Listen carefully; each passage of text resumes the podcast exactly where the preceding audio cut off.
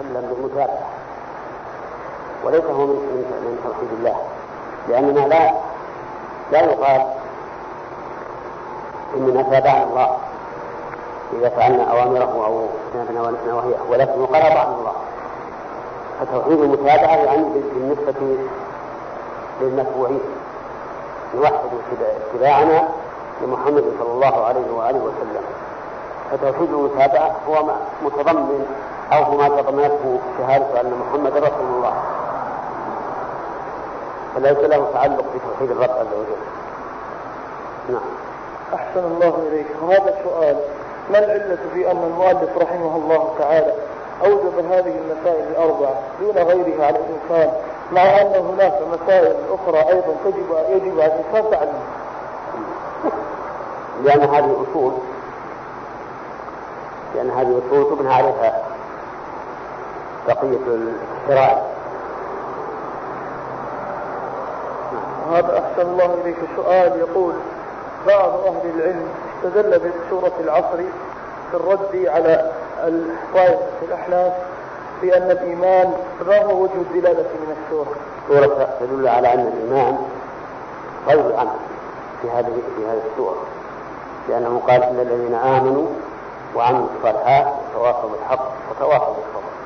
ومعلوم أن الإيمان إذا ذكر معه العمل صار صار العمل غير الإيمان. كما قال النبي صلى الله عليه وآله وسلم في حديث جبريل حين سأله عن الإسلام والإيمان والإحسان تفرق النبي صلى الله عليه وآله وسلم بين الإسلام والإيمان. لكن إذا يذكر الإيمان وحده أو الإسلام وحده احتمل الآخر.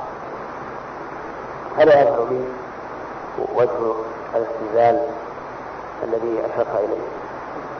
بل الأمر بالعكس لكن هناك أدلة أخرى تدل على أن العمل من الإيمان مثل قول الله تعالى وما كان الله ليضيع إيمانكم قال المفسرون أي صلاتكم إلى بيت المقدس ومثل قول النبي صلى الله عليه وآله وسلم الإيمان بضع شعبة فأعلاها قول لا إله إلا الله وأدناها إماطة الأداء عن الطريق. والحياء شعبة من الإيمان نعم. أحسن الله إليك هذا هو السؤال الأخير. ما هي بعض الفوائد المستنبطة من حديث جبريل المشهور في صحيح الإمام مسلم؟ نعم. قول عن عمر بن الخطاب رضي الله عنه قال بينما نحن جلوس عند رسول الله صلى الله عليه وسلم إذ دخل إذ دخل علينا رجل شديد بياض الثياب شديد سواد الشعر لا يرى عليه يسر السفر ولا يعرف من ناحية. الحديث. الحديث. طيب. هذا الحديث أصل من أصول الإسلام بل هو الدين كما قال النبي عليه الصلاة والسلام وفيه من الفوائد الجمة ما لا ما لا يمكنني الآن ذكر بعض وأحيلك على شرح الأربعين لابن رجب فإنه أوسع ما رأيت ممن تكلم على هذا الحديث. جزاك الله خير وأحسن الله إليك. وانتهى هذا الشرح المبارك في صبيحة يوم السبت في الرابع من شهر الله المحرم لعام الثالث عشر وأربعمائة وألف من الهجرة. بالله عز وجل التوفيق.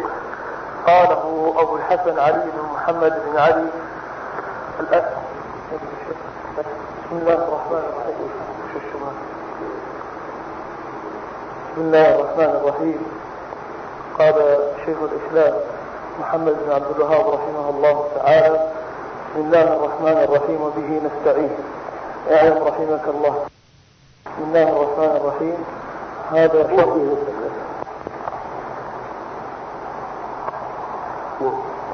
بسم الله الرحمن الرحيم. بسم الله الرحمن الرحيم. الحمد لله رب العالمين والصلاة والسلام على أشرف الأنبياء والمرسلين نبينا محمد وعلى آله وصحبه وسلم. أما بعد فهذا شرح كتاب كشف الشبهات الرحمن الرحيم. الحمد لله رب العالمين والصلاة والسلام على نبينا محمد وعلى آله وصحبه أجمعين. أما بعد فهذا كتاب كشف الشبهات لشيخ الإسلام محمد بن عبد الوهاب رحمه الله تعالى. يشرحه فضيلة الشيخ محمد بن صالح بن عثيمين حفظه الله تعالى ويتكلم عليه بما تيسر له. قال رحمه الله تعالى بسم الله الرحمن الرحيم وبه نستعين. اعلم رحمك الله أن التوحيد هو إفراد الله بالعبادة وهو دين الرسل الذين أرسلهم الله به إلى عباده فأولهم نوح عليه السلام. أرسله الله إلى قومه. لما غلوا بالصالحين ودا وسواعا ويغوث ويعوق ونسرا بسم الله الرحمن الرحيم. الحمد لله رب العالمين. صلى الله وسلم على نبينا محمد وعلى آله وأصحابه ومن تبعهم بإحسان إلى يوم الدين. أما بعد فإن لشيخ الإسلام محمد بن الوهاب رحمه الله من الرسائل الكثيرة. ما يدل على اهتمامه به وينبئ عن وجود كثير من الناس يقومون بالشرك. لهذا نجده رحمه الله يؤلف الكتب بل الرسائل الكثيرة في هذا الموضوع المهم. فمن ذلك كتاب كشف الشبهات الذي كشف فيه رحمه الله كل شبهة ترد على التوحيد بجواب بين واضح. يقول رحمه الله تعالى بسم الله الرحمن الرحيم وبه نستعين. البسملة تكلم الناس عنها كثيرا ونتكلم عنها كلمات مجملة. فالجار والمجرور فيها لا بد أن يكون متعلقا بشيء محذوف لأن كل جار ومجرور أو ظرف أو ظرف فإنه لا بد أن يكون له شيء يتعلق به من الفعل أو اسم الفاعل أو اسم المفعول أو غير ذلك. فالجار مجرور في البسملة متعلق بالمحذوف والأولى أن يقدر هذا المحذوف فعلا متأخرا مناسبا. فإذا سمى الإنسان على الوضوء مثلا فإنه يقدر. بسم الله أتوضأ وإذا سمع الأكل يقدر بسم الله آكل آكل وإذا سمى عند الدخول يقدر بسم الله أدخل وهلم جرا وأما الله فهو علم على ذات الله عز وجل. وهو أنص الأعمال أنص الأعلام على مدلوله ولهذا قال العلماء أعرف المعارف. لفظ الله. لأنه لا يدل على أحد سوى الله عز وجل وهو أعرف حتى من الضمير المعروف المرجوع ومعناه بالألوهية والعبودية على خلقه أجمعين. السلام عليكم. والرحمن اسم من أسماء الله. يعني به لعناده الرحمة.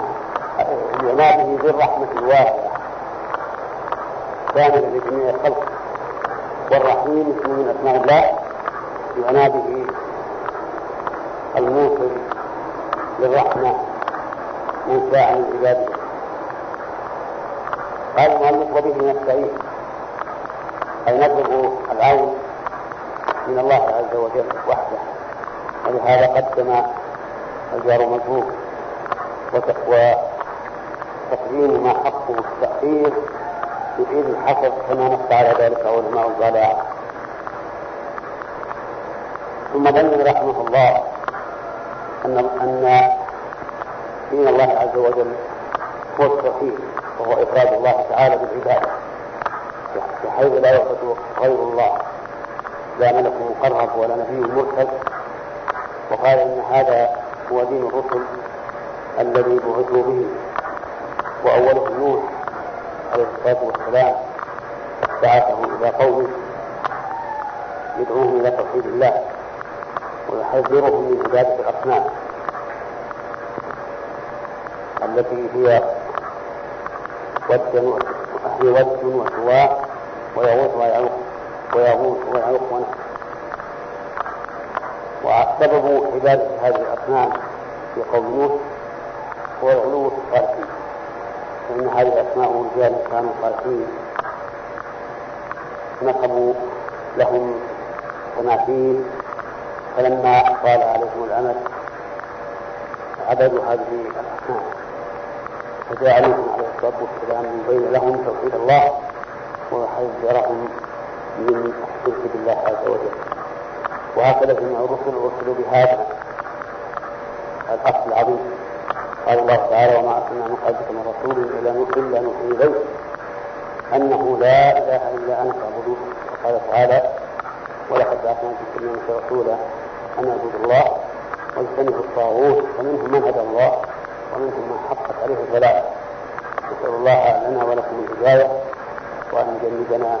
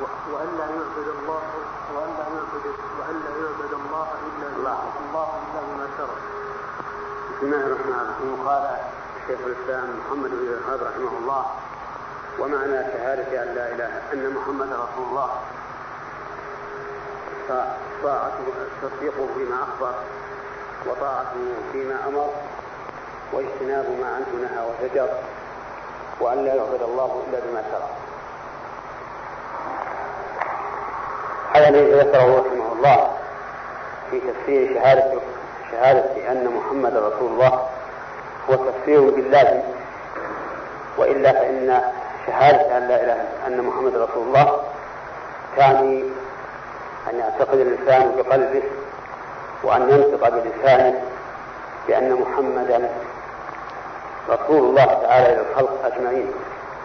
أرسله الله سبحانه وتعالى إلى عباده ليخرجهم من الظلمات إلى النور بإذن ربهم.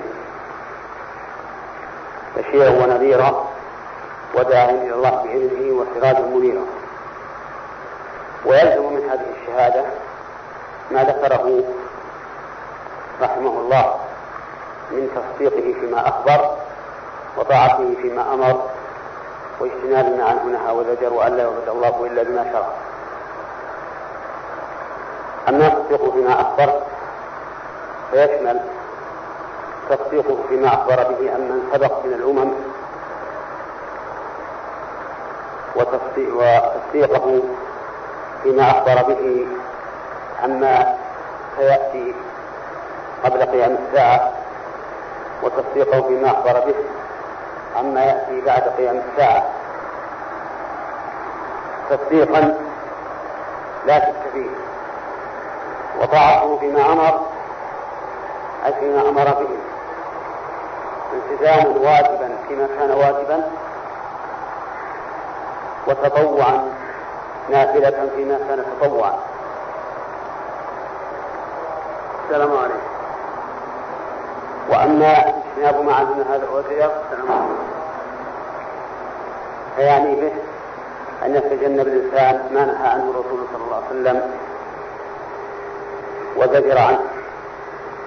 والزجر والنهي بشدة. والنهي يشمل مطلق النهي وهو ما يقتضي الكراهة. وأما أن لا يعبد الله الله إلا بما شرع معناه أن نتبعه صلى الله عليه وسلم في شريعته ولا نبتدع في دينه ما ليس منه. فإن النبي صلى الله عليه وسلم حذر من الله. وقال إياكم محدثات الأمور فإن كل بدعة ضلالة وكل ضلالة في النار. وبناء على ذلك فإن من شك في خبر من أخبار الرسول صلى الله عليه وسلم فقد طعن في شهادته أنه رسول الله وكذلك من خالف أمره ومن كذلك من لم يجتنب نهيه. فإن ذلك نقص في شهادته أن محمد رسول الله وقد يكون رفعا لها بالكلية فمن كذب خبرا واحدا من أخبار النبي صلى الله عليه وسلم مع اعتقاده أن النبي صلى الله عليه وسلم قال فهو كافر لأنه مكذب لرسول الله صلى الله عليه وسلم. ومن عصاه فيما أمر فقد يكون فاسقا وقد يكون كافرا وقد يكون دون ذلك. وكذلك من لم يجتنب ما نهى وزجر وأما من تعبد الله بغير ما شرع فإن عبادته غير مقبوله منه بل هي مردودة لقول النبي صلى الله عليه وسلم من عمل عملا ليس عليه أمرنا فهو رد.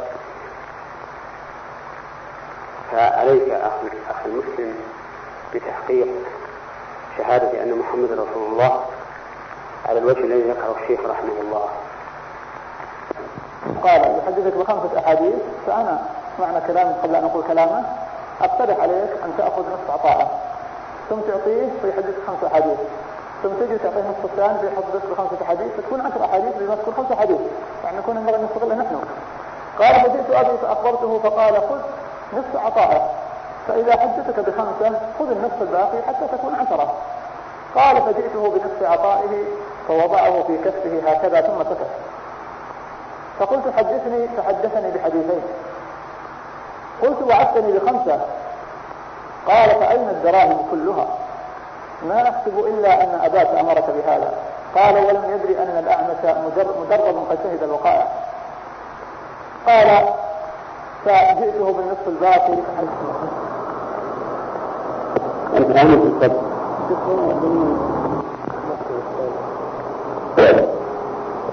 بسم الله الرحمن الرحيم. الحمد لله رب العالمين. والصلاة والسلام على سيدنا محمد وعلى آله وصحبه أجمعين. قال شيخ الإسلام محمد بن عبد الوهاب رحمه الله تعالى المرتبة الثانية الإيمان وهو بضع وسبعون كلمة هذه رواية مسلم ورواية البخاري بلفظ الإيمان بضع وستون. الإيمان. بلفظ الإيمان بضع وستون شعبة والحياء شعبة من الإيمان. وأما وهو بضع وستون شعبة فأعلاها قول لا إله إلا الله وأدناها إماطة الأذى عن الطريق والحياء شعبة من الإيمان. وأركانه ستة أن تؤمن بالله وملائكته وكتبه ورسله واليوم الآخر وبالقدر خيره وشره. والدليل والدليل على هذه الأركان الستة قوله تعالى ليس البر أن تولوا وجوهكم قبل المشرق والمغرب ولكن البر من آمن بالله واليوم الآخر والملائكة والكتاب والنبيين. ودليل القدر قوله تعالى إنا كل شيء خلقناه بقدر. بسم الله الرحمن الرحيم. قال المؤلف شيخ الإسلام محمد بن عبد الوهاب رحمه الله المرتبة الثانية الإيمان. وهو أن تؤمن بالله وملائكته وكتبه ورسله واليوم الآخر وتؤمن بالقدر خيره وشره. وقد سبق لنا الكلام على هذه المرتبة إذا قوله وملائكته. أما قوله وكتبه فهو جمع كتاب والمراد به الكتب التي أنزلها الله على رسله. وأن تكون إلا وأنزل الله عليه الكتاب. كما قال الله تعالى لقد أرسلنا رسلنا بالبينات وأنزلنا معهم الكتاب والميزان ليقوم الناس بالقسط وقال تعالى كان الناس أمة واحدة. فبعث الله النبيين المبشرين والمنذرين وأنزل معهم الكتاب ليحكم الناس فيما اختلفوا فيه.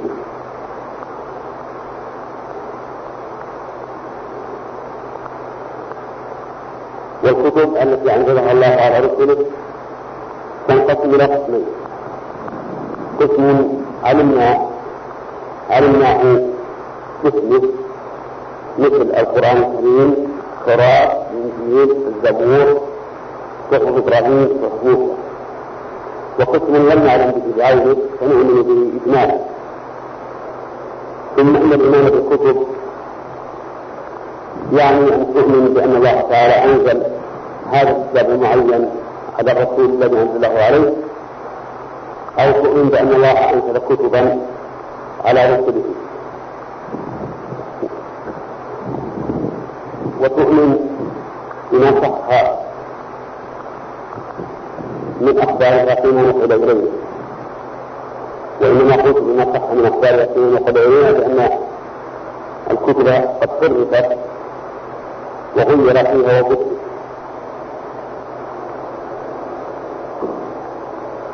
وأما العمل بها أي بما نزل في هذه الكتب فإننا نعمل بما لم يرد شرعنا بخلاف. من نصح لقوله تعالى أولئك الذين هدى الله فبهداه مقتدر ولقوله تعالى لقد كان في قصصهم عبرة لأولي الألباب. وهذا تناسب الاعتبار بالثواب والعقاب. يشمل الاعتبار في الأحكام. ما لم يرد شرعنا بخلافه فإن يرد شرعنا بخلافه فتصرف الناس كل ما سبقه وقوله ورسله جمع رسول وهو من أوتي إليه بالشرع وأمر بتبليغه وينتقل إلى قسمين رسول بشري ورسول ملكي فأما الرسول الملكي فمثاله قوله تعالى إنه لقول رسول كريم ذي قوة عند العرش المكين وأما الرسول البشري فهو كقوله تعالى إنه لقول رسول كريم. وما هو كقول شاعر قليلا ما تؤمنون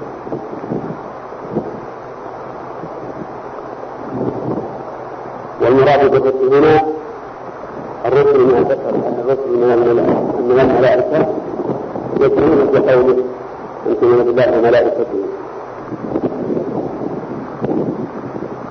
والإيمان بالرسل ينقسم إلى قسمين. القسم الأول من علم يعرف بأعيانه فهؤلاء يؤمنون به بأعيانه والثاني من لم يعلم فهؤلاء يؤمنون بهم إجمالا. لقول الله تبارك وتعالى ولقد أرسلنا رسلا من قبلك منهم من قصصنا عليه ومنهم من لم نقصص عليه وما كان لرسول ان ياتي بذلك فباذن الله.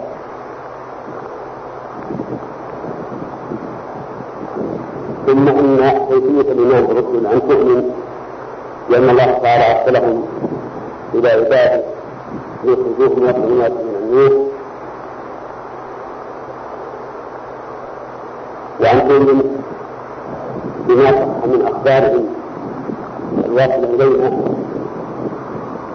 وأما العمل بإسرائيل فإن كان ما نقل إلينا مخالفا لشريعتنا فلن يقبل العمل بما في شريعتنا وإن كان غير مخالف فالصحيح أن شرع من قبلنا شرع لنا ما لم يشرعنا بالخلاف وقد سبق الدليل على ذلك. وأما الإيمان باليوم الآخر فالمراد باليوم الآخر يوم القيامة يعني اليوم الذي لا يوم بعده.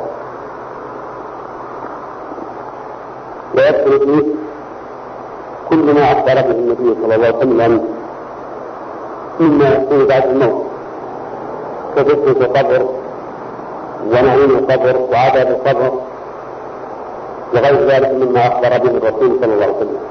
وكذلك ما يكون في يوم القيامة من الحساب والثواب والجزاء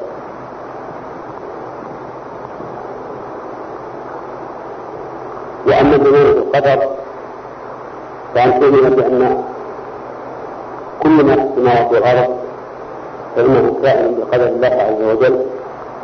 لا شريك له في ملكه. على حكمه. وله أي الإيمان بالقدر؟ أربع مرات المرتبة الأولى تؤمن بعلم الله محيط بكل شيء. فإن الله سبحانه وتعالى محيط بكل شيء علما.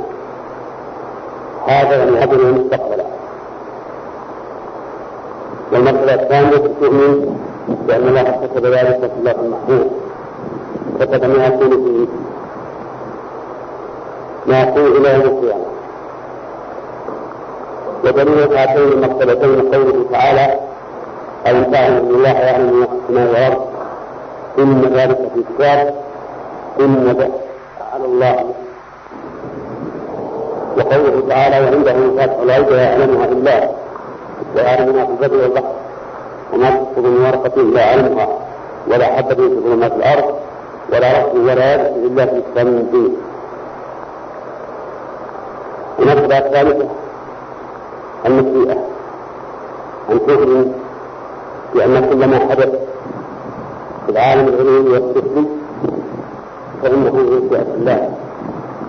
سواء كان ذلك من أفعال الله عز وجل أو من أفعال الخلق.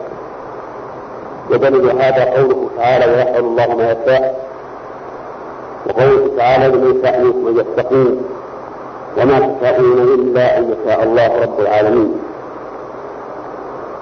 فما شاء الله كان وما لم يشاء لم يكن.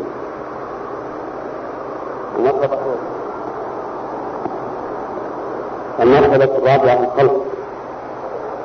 وهو أن تؤمن بأن الله خالق كل شيء. فما من شيء موجود في السماوات ولا في الأرض إلا مخلوق لله عز وجل. قوله تعالى الله خالق كل شيء. وهو على كل شيء وكيل. وقال تعالى وخلق كل شيء فقدره تقديرا. ولا فرق في هذا بين ما كان منه عز وجل وما كان من العباد فإن العباد مخلوقون لله تعالى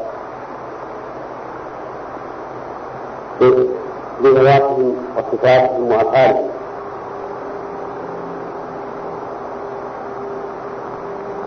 قال الله تعالى والله خلقكم وما تعملون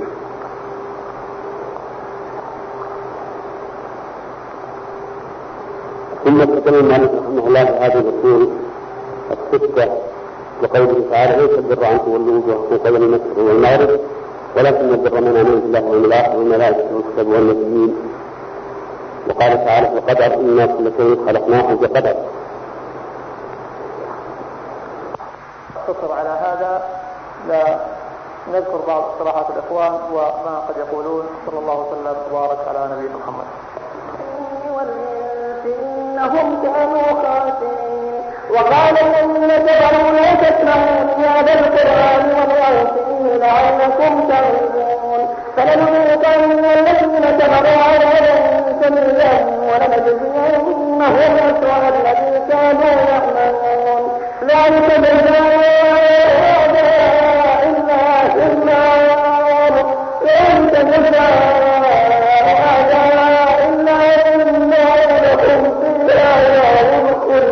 لهم فيها دار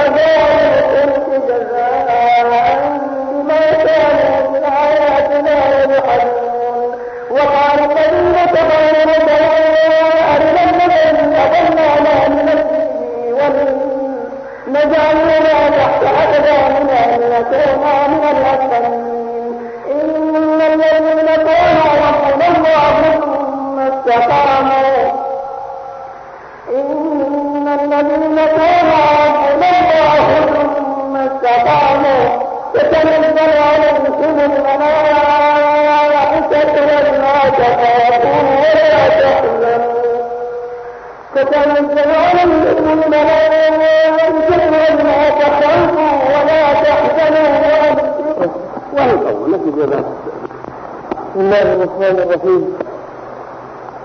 الحمد لله رب العالمين. صلى الله وسلم على عبده ورسوله محمد وعلى آله وصحبه أجمعين. قال شيخ الإسلام محمد بن عبد الوهاب رحمه الله تعالى المرتبة الثالثة الإحسان ركن واحد وهو أن تعبد الله كأنك تراه فإن لم تكن تراه فإنه يراه والدليل قوله تعالى ان الله مع الذين اتقوا والذين هم محسنون. وقوله تعالى وتوكل على العزيز الرحيم الذي يراك حين تقوم فتقلبك في الساجدين إنه هو السميع العليم.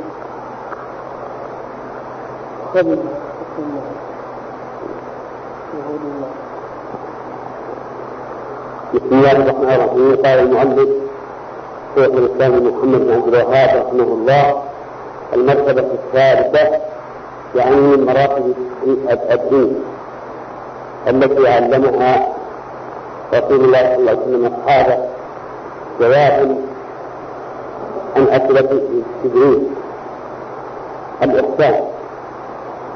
والإحسان مصدر أحسن. ويحسن الشيء إتقان ويعرف حسنا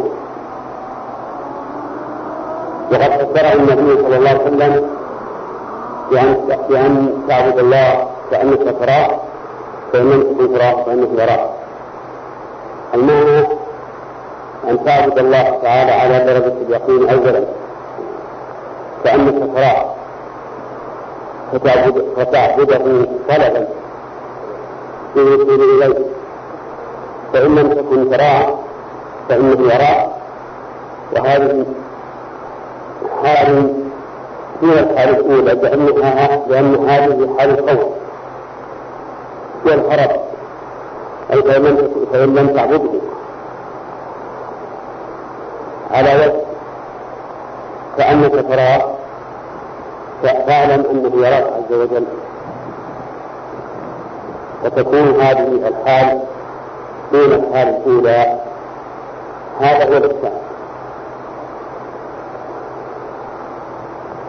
ثم ابن مالك رحمه الله بهذا بقوله قال الله والدليل قوله تعالى إن الله مع الذين اتقوا والذين هم محسنون.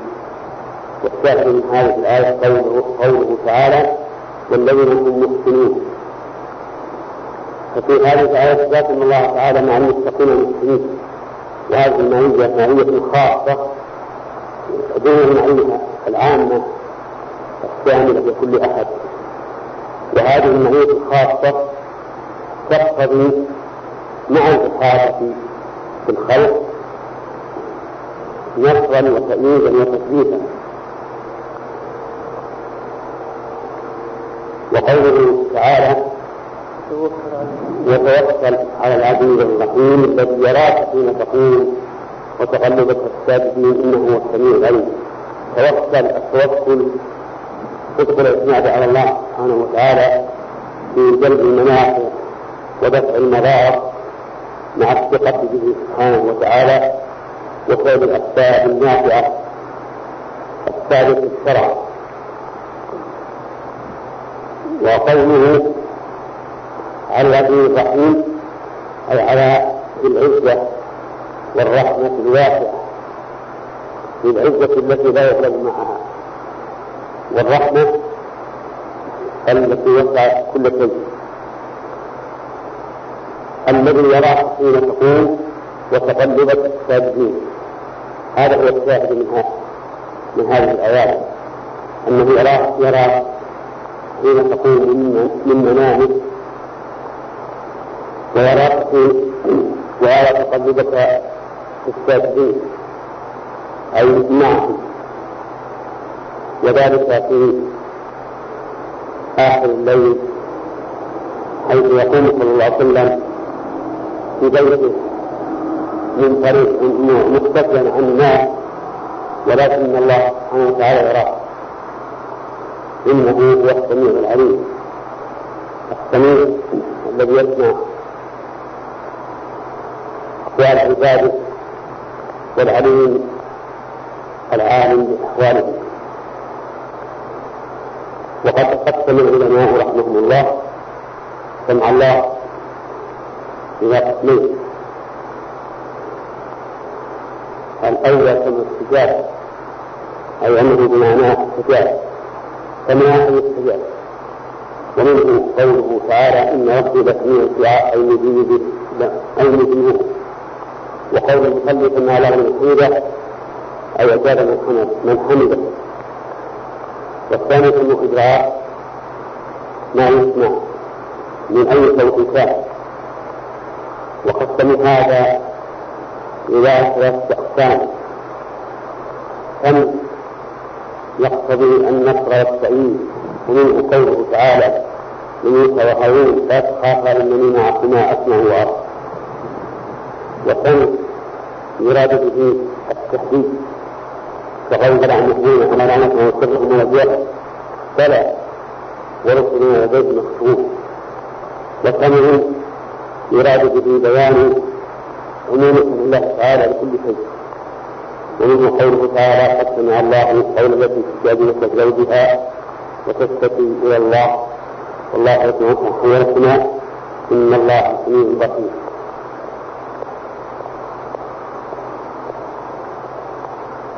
وقوله تعالى وما تكون في شأن وما تتلو منه من قرآن ولا تعلم ولا تعملون من عمل إلا فيه كنا عليكم إلا فيه كنا عليكم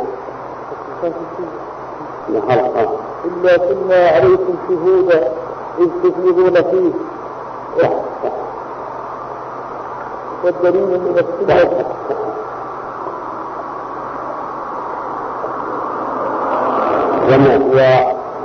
وقوله تعالى يعني من أدلة على مسألة الإحسان قوله تعالى وما تكون في شأن وما تفعل منه من قرآن ولا تعملون من عمل إلا كنا عليكم شهودا في كثير فيه أما تكون في أي شأن من الشؤون شأن شؤون الحياة وشؤون الممات شؤون العبادة وشؤون العادة. أي من الشؤون وما تكون في القرآن. أي من كلام الله عز وجل. وهذا تخصيص بعد تعميم ولا تمل من عمل. هذا تعميم بعد تخصيص إلا كنا عليكم شهودا تستطيعون فيه.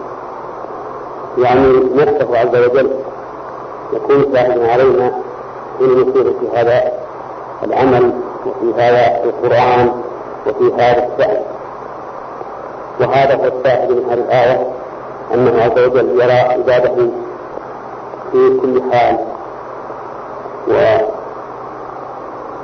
كل عمل.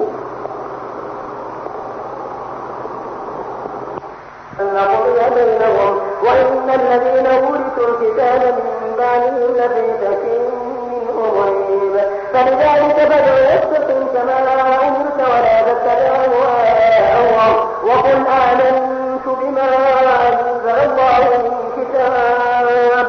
وأمرت لأعمل بينكم الله ربنا وربكم لنا أعمالنا ولكم أعمالكم. لا حجة بيننا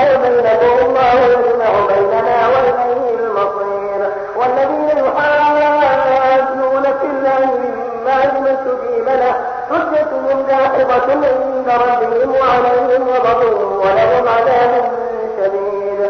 الله الذي أنزل الكتاب بالحق والميزان ولا يدريك لعل الساعة قريب.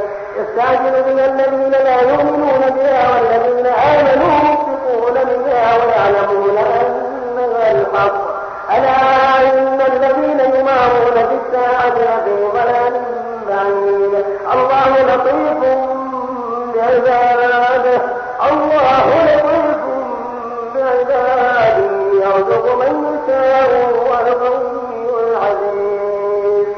من كان يريد حرث الآخرة نجد له في حرثه ومن كان يريد حرث الدنيا نؤتيه منها نؤتيه منها وما له في الآخرة نصيب. أم لهم شركاء شرعوا لهم من الدين ما لم يأذن به الله؟ ولولا كلمة الفصل لقضي بينهم وإن الظالمين لهم عذاب أليم. ترى الظالمين مشفقين مما كسبوا وهو بهم. والذين آمنوا وعملوا الصالحات في روضات الجنات. والذين آمنوا وعملوا الصالحات في روضات الجنات لهم ما يشاءون عند ربهم. لهم ما يشاءون ذلك هو الفضل الكبير. ذلك الذي يمثل الله عباده. ذلك الذي يمثل الله عباده.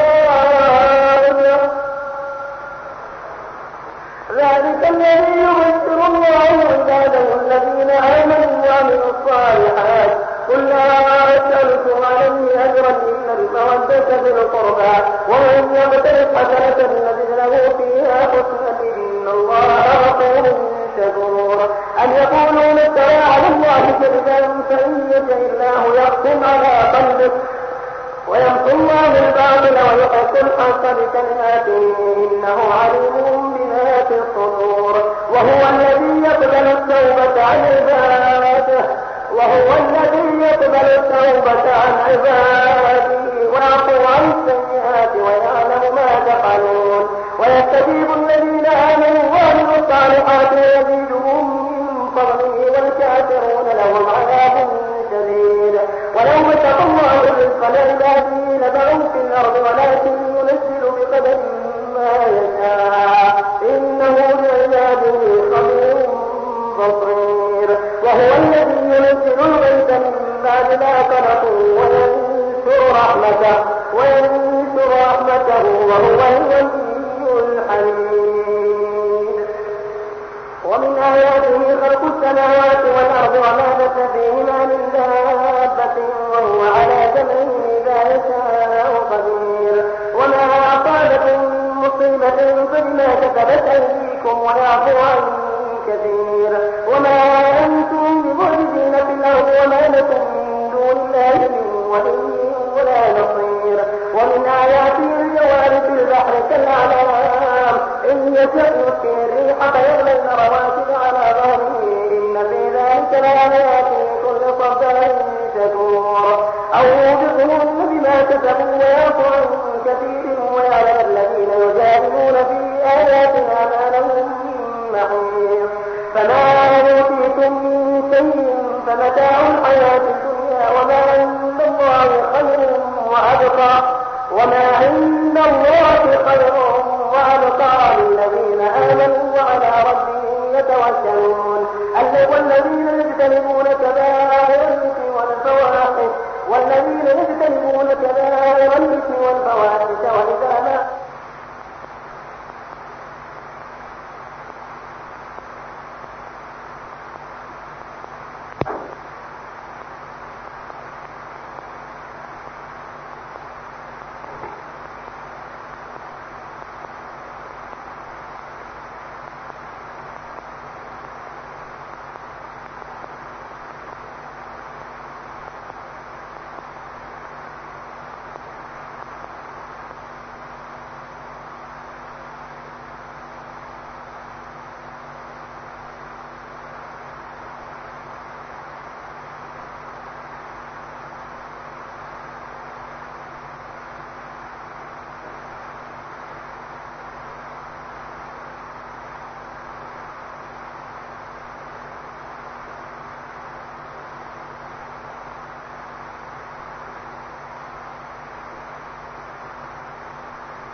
ابن عبد الوهاب رحمه الله تعالى.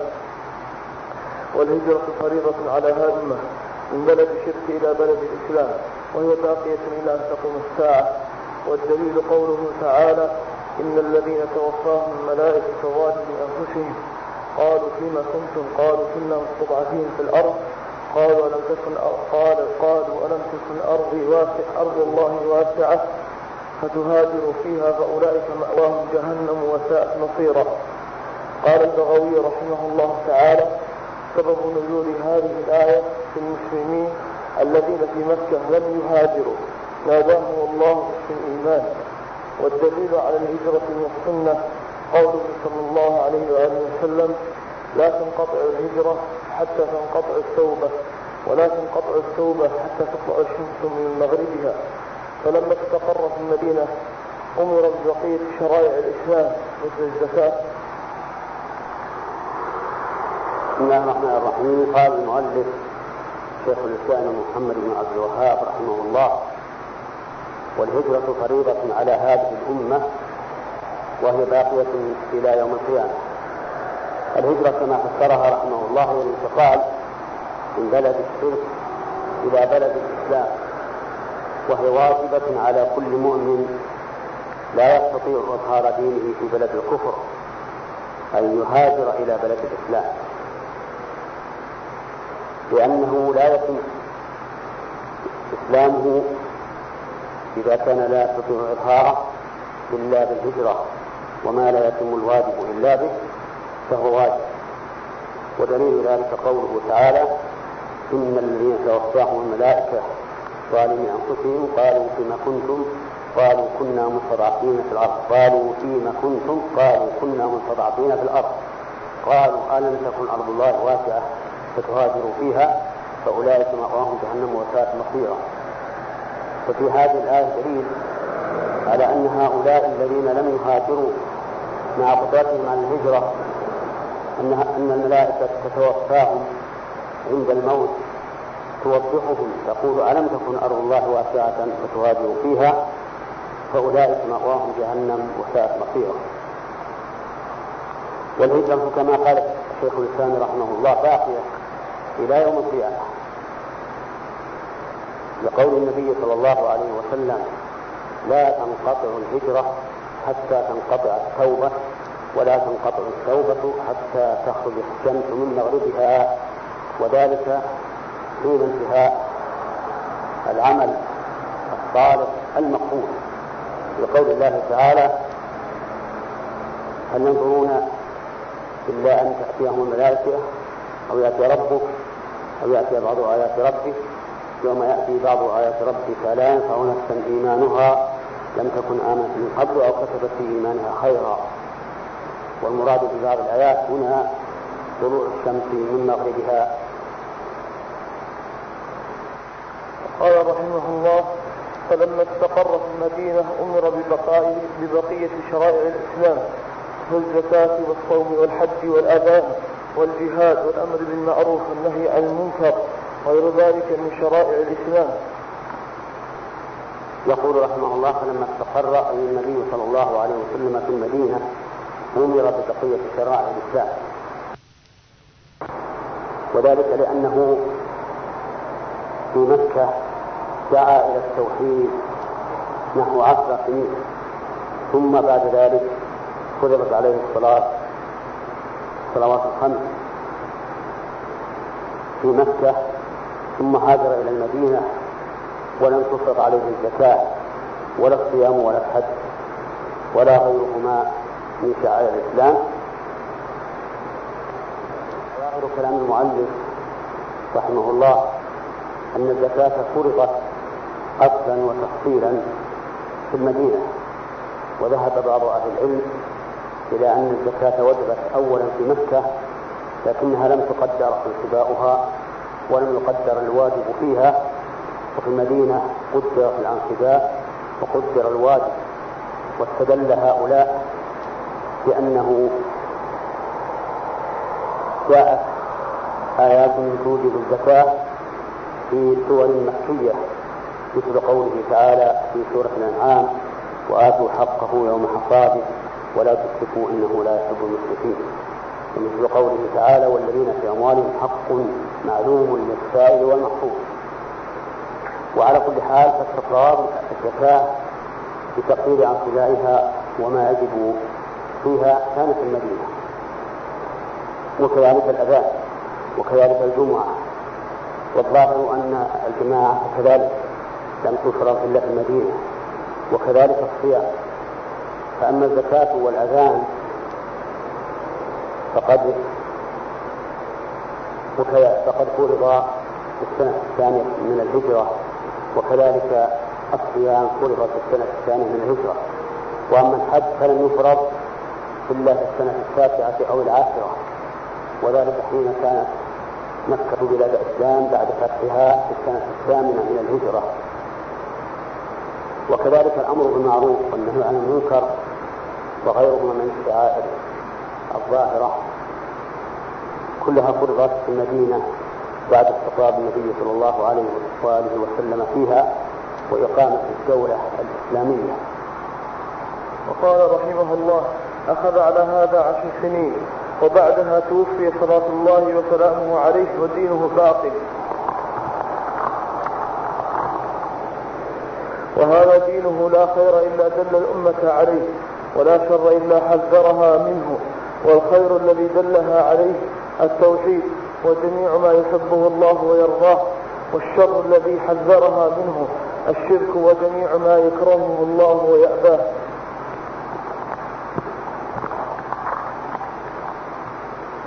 قال قال المؤلف رحمه الله شيخ الإسلام محمد بن الوهاب وبقي على ذلك اي النبي صلى الله عليه وسلم عشر سنين اي بعد هجرته. ثم توفى الله عز وجل بعد أن أكمل به الدين وأتم به النعمة على المؤمنين. كما قال تعالى اليوم أكملت لكم دينكم وأتممت عليكم نعمتي ورضيت لكم الإسلام دينا. وما من خير إلا دل الأمة عليه وما من شر إلا حذرهم منه عليه الصلاة والسلام. والخير الذي دل أمته عليه هو التوحيد وكل ما يحبه الله ويرضاه والشر الذي حذرهم منه هو الشرك وكل ما يكرهه الله ويبغضه وهذه جمل عامة لكن تفاصيلها معلوم من الكتاب والسنة. فإن النبي صلى الله عليه وآله وسلم لم يأمر بأمر فقال العقل ليته لم يأمر به ولم ينهى عن شيء فقال العقل ليته لم ينهى عنه. بل إن كل ما أمر به فهو خير للأمة في معادها في معاشها ومعادها وكل ما نهى عنه فهو شر للأمة في معاشها ومعادها. وما يتوهمه بعض الناس من ضيق في بعض الأوامر والنواهي فإنما ذلك من قلة بصيرته وضعف دينه. وإلا فإن القاعدة العامة أن الله لم يجعل علينا في الدين من حرج وأن الدين كله يسر وسهولة. قال الله تعالى يريد الله بكم اليسر ولا يريد بكم العسر. وقال الله تعالى وما جعل عليكم في الدين من حرج. وقال تعالى فامسحوا بوجوهكم وأيديكم منه ما يريد الله عليك ما يريد الله ليجعل عليكم من حرج. الخير كله فيما جاء به النبي صلى الله عليه وسلم أمرا والشر كله فيما حذر منه نهيا. فالحمد لله على تمام نعمته وإكمال دينه. نسأل الله تعالى أن يثبتنا وإخواننا المسلمين على ما يحبه ويرضاه إلى أن نلقاه. إنه جواد كريم. بسم الله الرحمن الرحيم. قال شيخ الإسلام محمد بن عبد الوهاب قال شيخ الإسلام محمد بن عبد الوهاب رحمه الله تعالى والدليل قوله تعالى قال رحمه الله هذا دين لا خير إلا دل الأمة عليه ولا شر إلا حذرها منه والخير الذي دلها عليه التوحيد وجميع ما يحبه الله ويرضاه والشر الذي حذرها منه الشرك وجميع ما يكرهه الله ويأباه والدليل قوله تعالى قل يا أيها الناس إني رسول الله إليكم جميعا وكمل الله به الدين. والدليل قوله تعالى اليوم أكملت لكم دينكم وأتممت عليكم نعمتي ورضيت لكم الإسلام دينا. والدليل على موته صلى الله عليه وسلم قوله تعالى إنك ميت وإنهم ميتون. ثم إنكم يوم القيامة عند ربكم تختصمون بسم الله الرحمن الرحيم. قال قال المؤلف الشيخ محمد بن الوهاب شيخ الإسلام رحمه الله مستدل أن النبي صلى الله عليه وسلم ما ترك خيرا إلا دل أمته عليه ولا شرا أن تره منه. وقوله تعالى قل يا أيها الناس إني رسول الله إليكم جميعا الذي له ملك السماوات والأرض لا إله إلا هو يحيي ويميت. فآمنوا بالله ورسوله النبي الأمي الذي يؤمن بالله وكلماته واتبعوه لعلكم تهتدون. وهذه الآية دليل على أن محمد رسول الله صلى الله عليه وسلم رسول إلى الخلق جميعا وأن الذي أرسله من له ملك السماوات والأرض ومن بيده الإحياء والإماتة فإنه سبحانه هو المتوحد في الألوهية كما هو المتوحد في الربوبية. ثم أمر الله سبحانه وتعالى في آخر الآية أن نؤمن بهذا الرسول النبي الأمي وأن نتبعه أن نؤمن به بقلوبنا وأن نتبعه بجوارحنا وأن ذلك سبب للهداية أي للهداية العلمية والهداية العملية هداية الإرشاد وهداية التوفيق.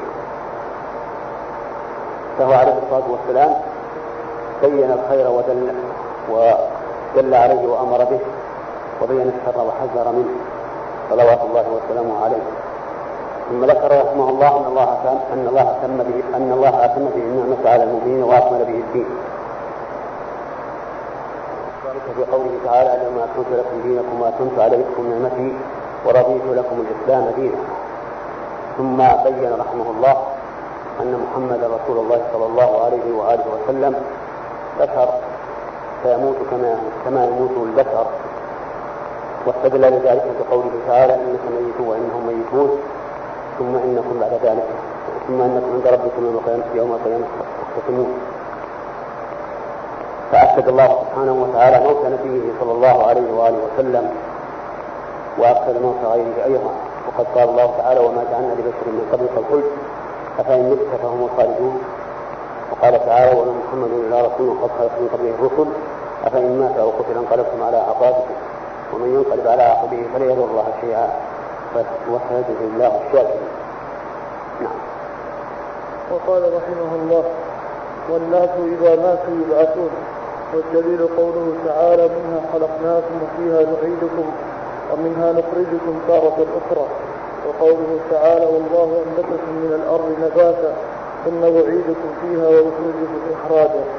وبعد البعث. بين رحمه الله في هذه الجملة أن الناس إذا ماتوا يبعثون يبعثهم الله عز وجل أحياء بعد موتهم للجزاء. وهذا هو النتيجة من إرسال الرسل بل من خلقه الدنيا كلها. أن يعمل الناس في هذا اليوم يوم البعث والنشور اليوم الذي ذكر الله سبحانه وتعالى من أحواله ما يجعل القلب ينيب إلى الله عز وجل ويخشى هذا اليوم. قال الله تعالى فكيف تتقون إن كفرتم؟ يوما يجعل الولدان شيبا السماء منفطر به كان وعده مفعولا.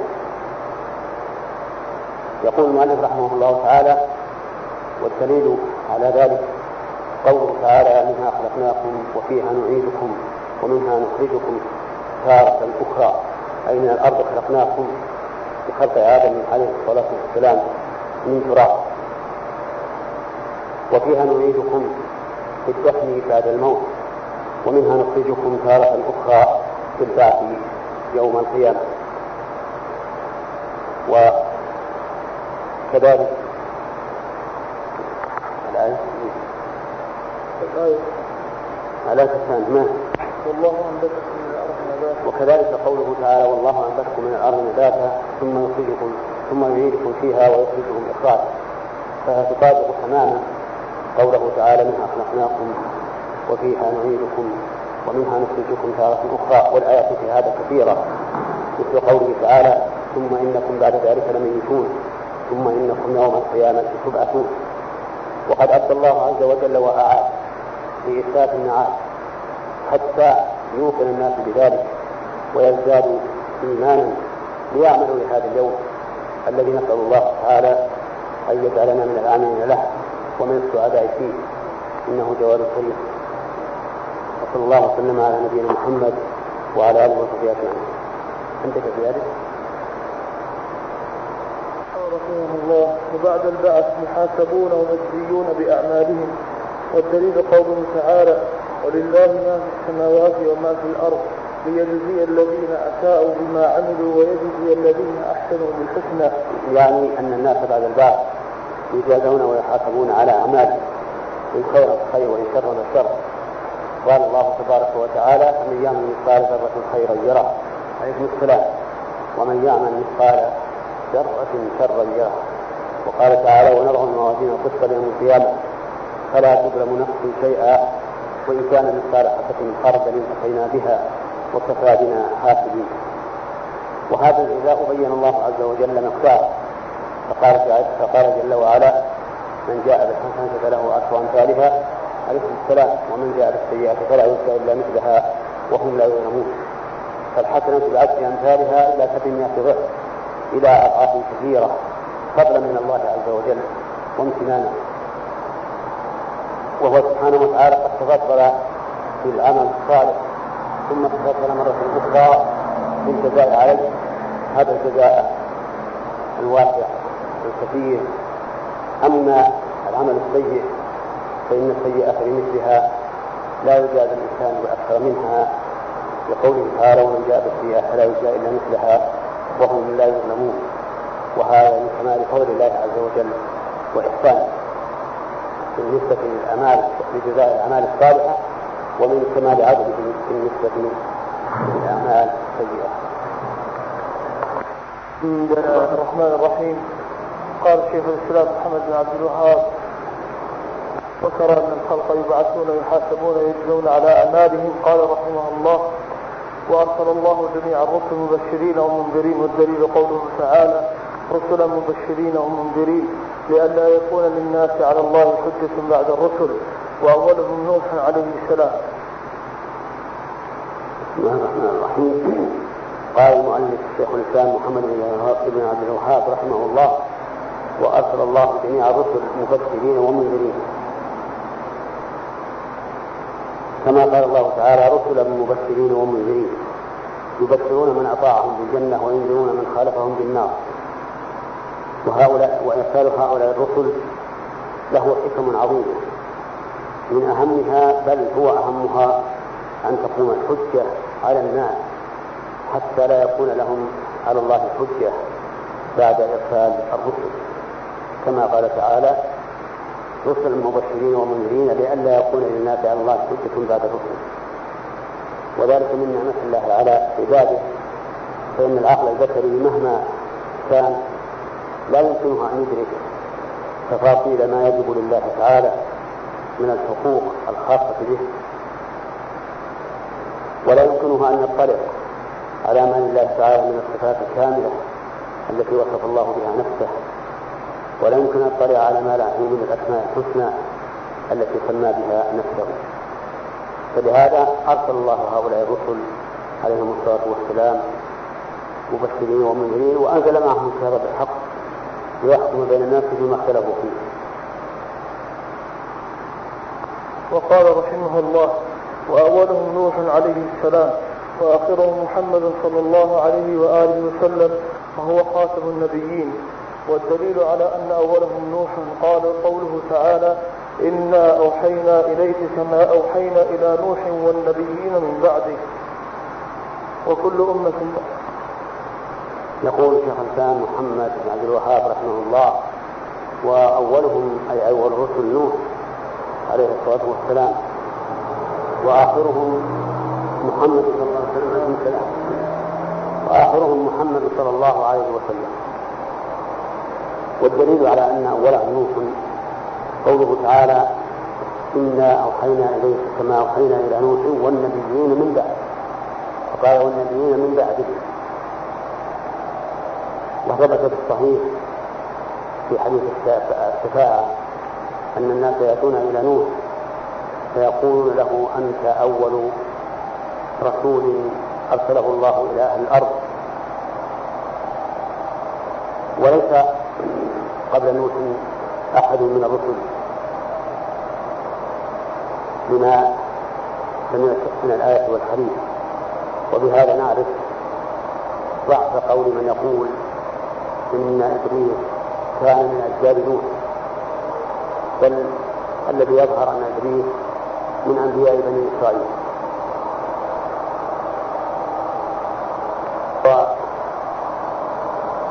وآخرهم وخاتمهم محمد صلى الله عليه وآله وسلم لقوله تعالى ما كان محمد أبا أحد من رجالكم ولكن رسول الله وخاتم النبيين. وكان الله بكل شيء عليم. السلام عليكم. السلام عليكم. فمحمد صلى الله عليه وآله وسلم لا نبي بعده. ومن ادعى النبوة بعده فهو كاذب كافر مرتد عن الإسلام. وقال رحمه الله وكل أمة بعث الله إليها رسولا من وكل أمة بعث بعث الله إليها رسولا من نوح إلى محمد يأمرهم بعبادته بعبادة الله وحده وينهاهم عن عبادة الطاغوت. نعم. يقول المؤلف إن الله بعث في كل أمة رسولا منذ بعث نوح عليه الصلاة والسلام إلى محمد صلى الله عليه وسلم ودليل ذلك قوله تعالى وإن أمة إلا خلا فيها نذير وقوله ولقد بعثنا في كل أمة رسولا أن اعبدوا الله واجتنبوا الطاغوت. وهذا هو معنى قوله وهذا هو معنى قول لا إله إلا الله. كما قال تعالى وما أرسلنا من قبلكم من رسول إذا نوحي إليه أنه لا إله إلا أنا فاعبدون بسم الله الرحمن الرحيم. الحمد لله رب العالمين والصلاة والسلام على أشرف الأنبياء والمرسلين نبينا محمد وعلى آله وصحبه وسلم. يقول شيخ قال شيخ الإسلام محمد بن عبد الوهاب رحمه الله تعالى في تتمة أنواع العبادة ودليل التوكل قوله تعالى وعلى الله فتوكلوا إن كنتم مؤمنين وقوله من يتوكل على الله فهو حسبه قال شيخ الإسلام محمد بن عبد الوهاب رحمه الله ودليل التوكل اي دليل أن التوكل من العبادة قوله تعالى وعلى الله فتوكلوا إن كنتم مؤمنين. ووجه الدلالة من هذه الآية أن الله أمر بالتوكل والعبادة كل ما أمر الله به مما يقرب إليه. ثم هناك وجه آخر وهو قوله إن كنتم مؤمنين. فدل هذا على أن العبادة على أن التوكل من مقتضيات الإيمان. وأنه لا يتم الإيمان إلا بالتوكل على الله عز وجل.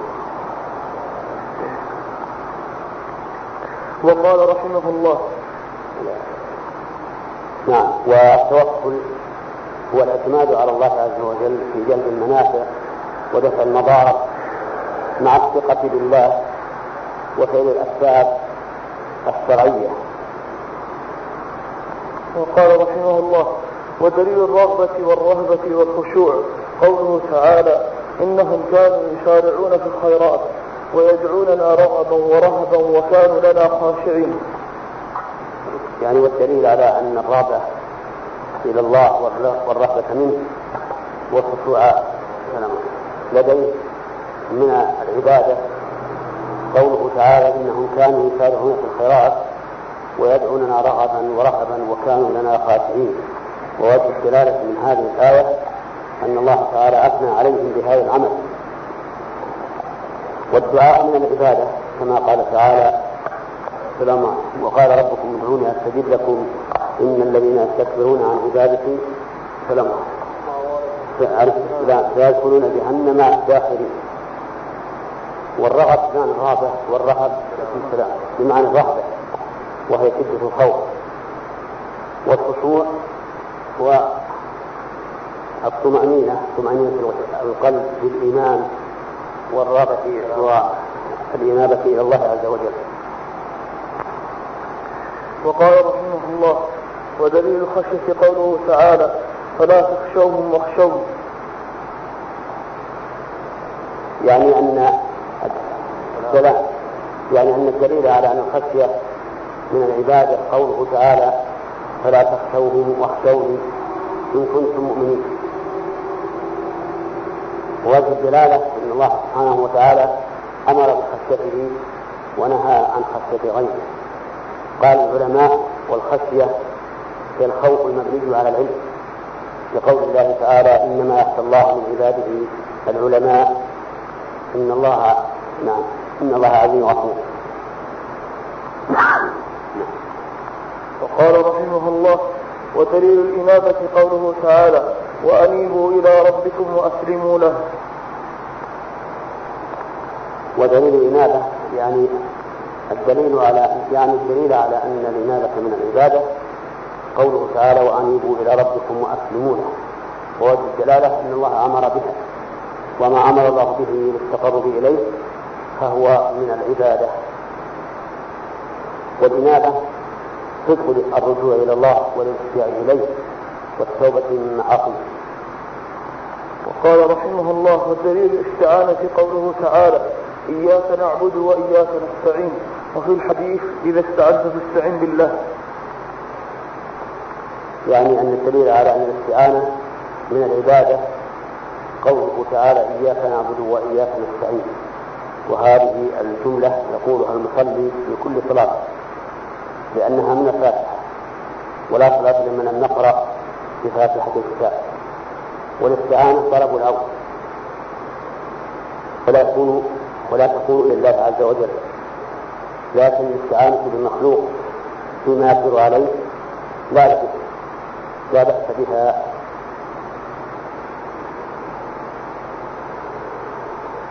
وقوله صلى الله عليه وسلم إذا استعنت فاستعن بالله. يعني اجعل استعانتك بالله عز وجل حتى وإن كانت بواسطة المخلوق. وذلك لأن إعانة المخلوق له إنما هو بتدبير الله وتقديره عز وجل ولو شاء لم ولو شاء الله لم يكن.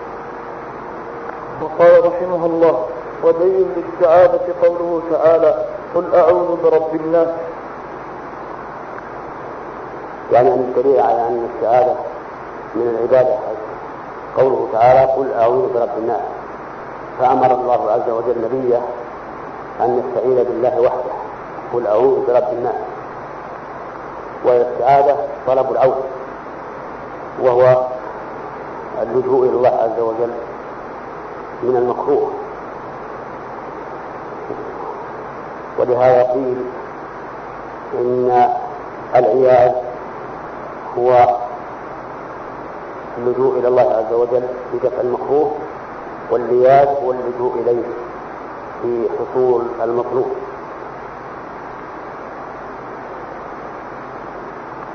وقال رحمه الله ودليل الذبح قوله تعالى قل إن صلاتي ونسكي ومحياي ومماتي لله رب العالمين لا شريك له وبذلك أمرت وأنا أول المسلمين.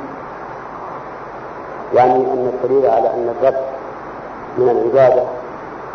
قوله تعالى قل إن صلاتي ونسكي ومحياي ومماتي لله رب العالمين لا شريك له وبذلك أمرت وأنا أول المسلمين. وفي دلالة الآية قوله ونسكي فإن النسك هنا يراد به الذبح كقوله تعالى فصل لربك وانحر. وقد يراد به جميع العبادات ويكون الذبح أول وأولى ما يدخل فيه. وعلى كل حال الآية تدل على أن الصلاة والنسك لله وحده لا شريك له. لقوله تعالى قل إن صلاتي ونسكي ومحياي ومماتي لله رب العالمين لا شريك له وبذلك أمرت وأنا أول المسلمين. وقال رحمه الله الدليل من السنة لعن الله من ذبح لغير الله. الدليل من السنة على أن الذبح يكون لله وحده قول النبي صلى الله عليه وآله وسلم لعن الله من ذبح لغير الله واللعن هو الطرد والإبعاد عن رحمة الله عز وجل ولا يكون إلا بفعل كبيرة من كبائر الذنوب. فدل هذا على أن من ذبح لغير الله فإنه ملعون مطرود عن رحمة الله ولكن المراد من ذبح لغير الله تقربا إليها للضيف إكراما له. أو للمحتاج لدفع حاجته فليس فليس من هذا الباب في شيء. وقال رحمه الله ودليل ودليل النذر ودليل النذر قوله تعالى يوفون بالنذر ويخافون يوما كان شره مستطيرا. يعني الدليل على أن النذر من العبادة قوله تعالى يوفون بالنذر ويخافون يوما كان شره مستطيرا. ووجه الدلالة من الآية أن الله أثنى عليهم بالوفاء بالنذر وعطف عليه كونهم يخافون يوما كان شره مستطيرا وهو يوم القيامة. وهذا اليوم وإن كان شره مستطيرا فإنه على المؤمن يسير. بدليل قوله تعالى وكان يوما على الكافرين عسيرا وقال تعالى فإن غير يسير وقال تعالى وقال كافرون هذا يوم عسر أما على المؤمن نسأل الله أن يجعلنا يوما كان شره مستطيرا وهو يوم القيامة. وهذا اليوم وإن كان شره مستطيرا فإنه على المؤمن يسير. بدليل قوله تعالى وكان يوما على الكافرين عسيرا وقال تعالى على الكافرين غيري. وقال تعالى وقال الكافرون هذا يوم عسر. أما على المؤمن نسأل الله أن يجعلنا وإياكم منهم فإنه يسير سهل عليه. وقال شيخ الإسلام محمد بن عبد الوهاب رحمه الله في تتمة كلامه عن الطواغيت وافترض الله على جميع العباد الكفر بالطاغوت والإيمان بالله. قال ابن القيم رحمه الله تعالى معنى الطاغوت ما تجاوز به العبد حده من معبود أو متبوع أو مطاع قال ابن القيم رحمه الله تعالى معنى الطاغوت ما تجاوز به العبد حده من معبود أو متبوع أو مطاع أراد شيخ الإسلام رحمه الله بهذا أن التوحيد لا يتم إلا بعبادة الله وحده لا شريك له واجتناب الطاغوت. والطاغوت مأخوذ من الطغيان وهو تجاوز الحد. كما قال تعالى إنا لما طغى الماء حملناكم في قال قال ابن القيم رحمه الله في تعريفه ما تجاوز به العبد حده من معبود أو مدفوع أو مطاع. والمراد بقوله من معبود ما عبد وهو راض بعبادة له أما المعبود الذي لا يرضى فإنه ليس من الطاغوت في شيء لكن فعل العابد هو الذي نصفه بأنه طغيان. وكذلك المتبوع والمطاع. المتبوع إن كان في شرع الله فليس من الطغيان في شيء. وإن كان في غير شرع الله فهو طاغوت. إن جاء إلى مخالفة الشرع عالم وأما المطاع فالمراد به الأمير الذي يطاع. فإذا أمر بما يخالف الشرع فهو من الطواغيت بسم الله الرحمن الرحيم. قال شيخ الإسلام محمد بن عبد الوهاب رحمه الله تعالى في تتمة كلامه عن الطواغيت والطواغيت كثيرون. رؤوسهم في في كلام في كلام. في كلامه عن الطواغيت قال رحمه الله والطواغيت كثيرون رؤوسهم خمسة إبليس لعنه الله ومن عبد ومن عبد ومن عبد وهو راض ومن دعا الناس إلى عبادة نفسه. قال المؤلف شيخ الإسلام محمد عبد الوهاب رحمه الله في بيان أنواع الطواغيت. قال إن رؤوسهم خمسة. إبليس أعاذنا الله وإياكم منه. وهو الشيطان اللعين. الذي قال الله له وإن عليك لعنتي إلى يوم الدين. وكان إبليس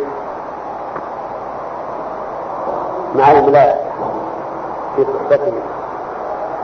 يعمل عمله فلما أمر بالسجود لآدم ظهر ما فيه من الخبث والكبار والاستكبار. فأبى واستكبر. فطرد من رحمة الله عز وجل.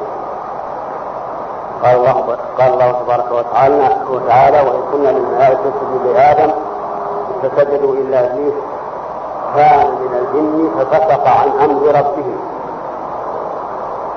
وهو أصل الشر في بني آدم. وفي غيرهم أيضا. من الجن الثاني من عبد وغراب يعني من عبد من دون الله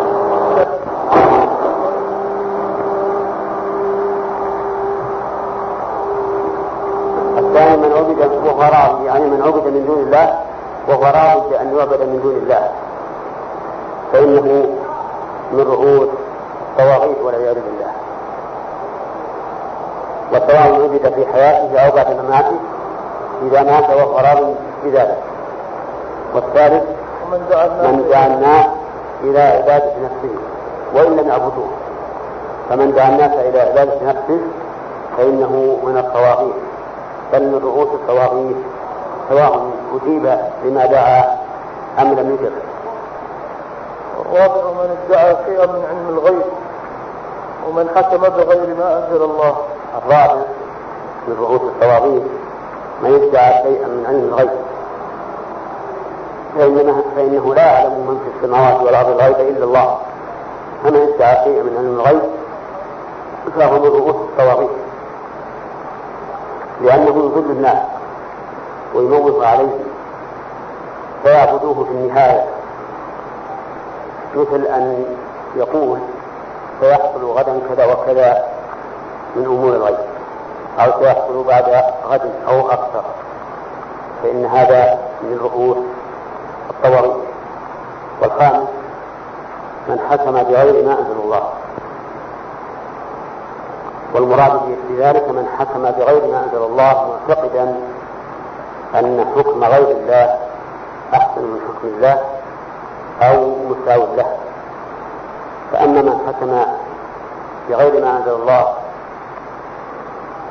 لا لا اعتقاد منه أنه مثل حكم الله أو أحسن ولكن حمله الهوى أو الظلم على ذلك فإنه لا يكون كافرا بل يكون فاسقا. والدليل قوله تعالى لا إكراه في الدين قد تبين الرشد من الغي فمن يكفر بالطاغوت ويؤمن بالله فقد استمسك بالعروة الوثقى لا انفصام لها والله سميع عليم. وهذا هو معنى لا إله إلا الله. وفي الحديث يعني دليل على أن الطاغوت والتعلق به منافي للتوحيد قوله تعالى لا إكراه في الدين قد تبين الرشد من الغي.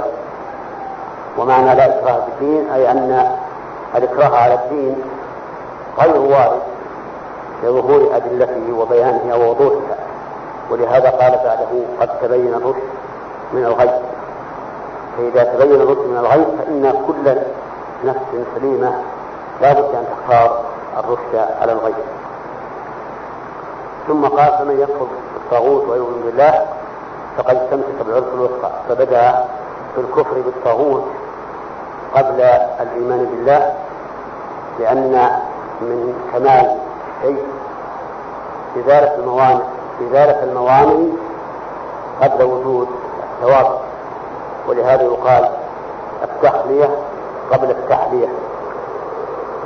لم يكن الطاغوت أن ينكروا ويجحدوا ويعتقد بطلانه ويؤمن بالله إيمانا مستلزما للإذعان والقبول فقد استمسك بالعروض الوسطى أي تمسك بها تمسكا تاما.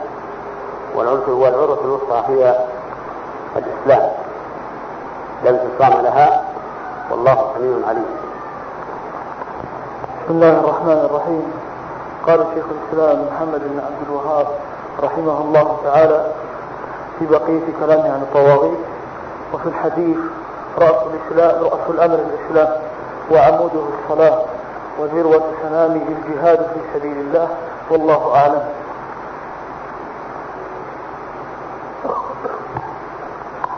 يقول الشيخ الإسلام محمد بن عبد الوهاب رحمه الله وفي الحديث عن النبي صلى الله عليه وسلم أنه قال رأس الأمر الإسلام وعموده الصلاة وذروة سنامه الجهاد في سبيل الله.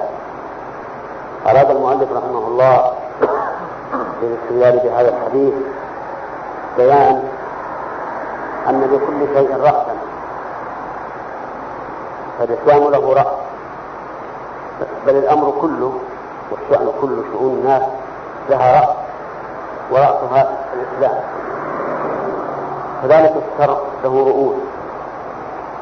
ورؤوس الطوائف خمسة كما سبق في كلامه رحمه الله. يقول النبي صلى الله عليه وآله وسلم رأس الأمر الإسلام. وعموده أي عمود الإسلام الصلاة لأنه لا يقوم إلا بها. ولهذا كان القول الراجح من أقوال أهل العلم أن من ترك الصلاة فهو كافر ليس له إسلام. وذروة سنامه الجهاد في سبيل الله يعني أعلاه وأكمله الجهاد في سبيل الله وذلك لأن الإنسان إذا إصلاح نفسه حاول إصلاح غيره بالجهاد في سبيل الله ليقوم الإسلام. ولتحريم العليا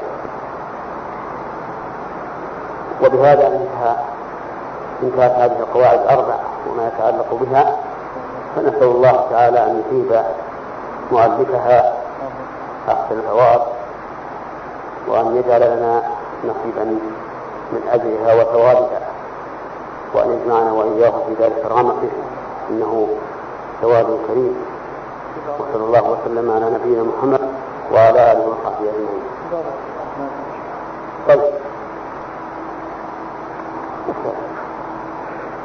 الله خيرا شيخنا وشارحنا لهذا الكتاب وفقه الله تعالى وهذه بعض الأسئلة على كتاب الأصول الثلاث السؤال الأول من أراد أن يدرس التوحيد فبماذا يبدأ من الكتب؟ وذلك على حسب مستويات التاريخ الطلب المبتدئ والمتوسط والطالب الكبير. من المعلوم أن العلم درجة وسلم يصعده الإنسان درجة درجة. وأن الإنسان إذا كان مبتدئا وهو صغير السن أيضا فإنه يبدأ بالكتب الصغيرة مثل هذا الكتاب الذي انتهى كلامنا عليه الأصول الثلاثة والقواعد الأربع فإنه مفيد جدا. ثم يتلقى بعد ذلك إلى كتاب التوحيد فيما يتعلق بالعمل والسلوك كتاب التوحيد للمؤلف رحمه الله. ثم ينتقل إلى كتب العقائد وأعمال القلوب مثل العقيدة الواسطية والشرح الطحاوية وغيره حسب ما يعرف من نفسه من الفهم والقدرة. والله سبحانه وتعالى هو الموفق أحسن الله إليك يقول السائل بعض أهل العلم من المعاصرين يقسمون التوحيد إلى أربعة أقسام والقسم الرابع هو توحيد المتابعة. القسم أربعة أقسام توحيد الألوهية توحيد الربوبية توحيد الألوهية وتوحيد الأسماء والصفات وتوحيد المتابعة. واستدل له بقوله تعالى قل إن كنتم تحبون الله فاتبعوني يحببكم الله. فما جوابكم عن ذلك؟ جوابنا عن عن هذا أن التوحيد الذي ينقسم إلى أقسام هو توحيد الله عز وجل. أما الرابع توحيد المتابعة فهو توحيد النبي صلى الله عليه وسلم بالمتابعة. وليس هو من, من توحيد الله. لأننا لا لا يقال إننا تابعنا الله إذا فعلنا أوامره أو اجتنبنا نواهيه ولكن يقال أطعنا الله. فتوحيد المتابعة يعني بالنسبة للمتبوعين. نوحد اتباعنا لمحمد صلى الله عليه وآله وسلم. فتوحيد المتابعة هو متضمن أو هو ما تضمنته شهادة أن محمد رسول الله. فليس له تعلق بتوحيد الرب عز وجل. نعم. أحسن الله إليك. وهذا السؤال ما العلة في أن المؤلف رحمه الله تعالى أوجب هذه المسائل الأربعة دون غيرها على الإنسان مع أن هناك مسائل أخرى أيضا تجب يجب على الإنسان تعلمها لأن هذه أصول لأن هذه أصول تبنى عليها بقية الشرائع. هذا أحسن الله إليك سؤال. يقول بعض أهل العلم استدل بسورة العصر في الرد على الطائفة الأحناف في أن الإيمان داخل في أن الأعمال داخلة ضمن الإيمان. فما هو وجه الدلالة من السورة؟ السورة تدل على أن الإيمان قول العمل في هذه في هذه السورة لأنه قال إن الذين آمنوا وعملوا الصالحات وتواصوا بالحق وتواصوا بالصبر. ومعلوم أن الإيمان إذا ذكر معه العمل صار صار العمل غير الإيمان. كما قال النبي صلى الله عليه وآله وسلم في حديث جبريل حين سأله عن الإسلام والإيمان والإحسان تفرق النبي صلى الله عليه وآله وسلم بين الإسلام والإيمان. لكن إذا يذكر الإيمان وحده أو الإسلام وحده شمل الآخر. فلا يظهر لي وجه الاستدلال الذي أشرت إليه؟ بل الأمر بالعكس. لكن هناك أدلة أخرى تدل على أن العمل من الإيمان مثل قول الله تعالى وما كان الله ليضيع إيمانكم. قال المفسرون أي صلاتكم إلى بيت المقدس. ومثل قول النبي صلى الله عليه وآله وسلم الإيمان بيت وأسرا شعبة. فأعلاها قول لا إله إلا الله وأدناها إماطة الأذى عن الطريق والحياء صعبة من الدين